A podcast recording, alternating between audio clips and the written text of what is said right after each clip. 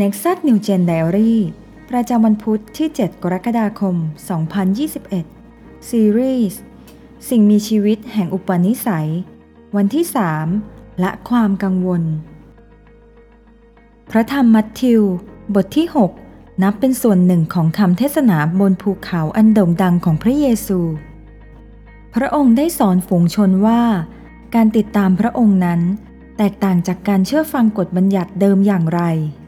และในคำเทศนานี้เอง พระเยซูได้สอนเราว่า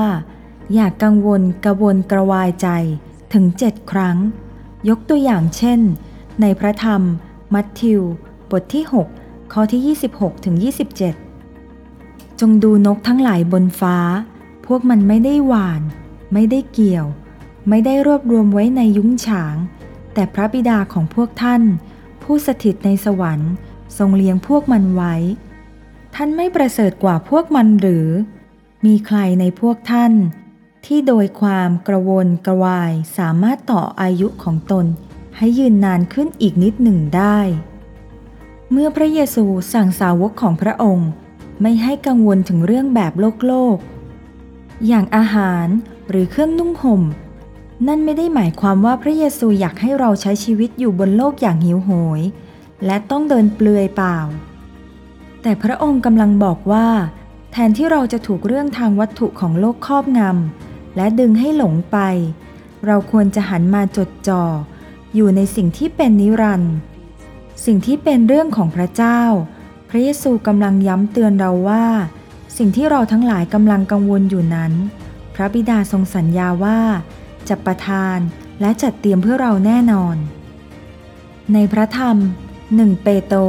บทที่ 5 ข้อที่6ถึง7เพราะฉะนั้นพวกท่านจงถ่อมตัวลง ภายใต้พระหัตถ์อันทรงฤทธิ์ของพระเจ้า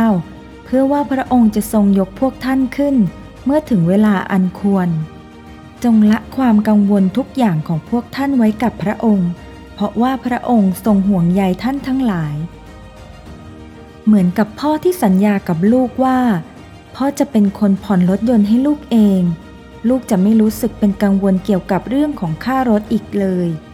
เพราะคนเป็นลูกรู้จักพ่อของเขา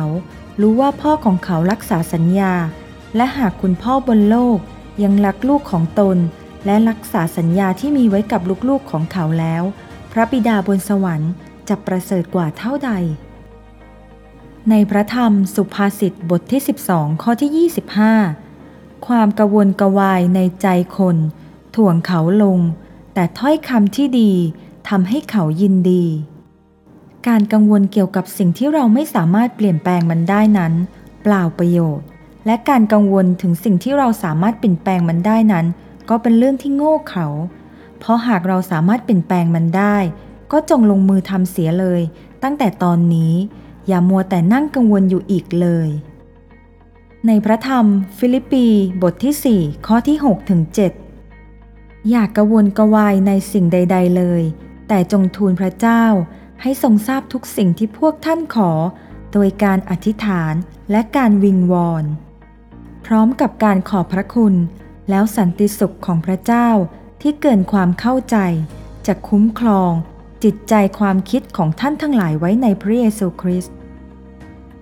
สิ่งที่เราต้องใคร่ควรในวันนี้นะคะ อะไรที่ทำให้เราติดอยู่กับความกังวล อะไรที่ช่วยให้เราหายจากความกังวลในชีวิต และเราอยากจะสร้างอุปนิสัยที่จะไม่เสียเวลากังวลได้อย่างไร สิ่งที่ยากที่สุดในการฝึกฝนอุปนิสัยดังกล่าวคืออะไร ให้เราอธิษฐานด้วยกันนะคะ พระเจ้าที่รัก เราขอบคุณที่พระองค์ทรงรัก และทรงประทานสิ่งที่จำเป็นแก่เราในทุกๆวัน เราขอบคุณที่พระองค์คือพระเจ้าผู้จัดเตรียม และพระองค์ทรงรักษาสัญญาของพระองค์เสมอ ขอทรงช่วยให้เราไม่กระวนกระวายถึงสิ่งที่ไม่จำเป็น แต่จะจดจ่ออยู่กับพระองค์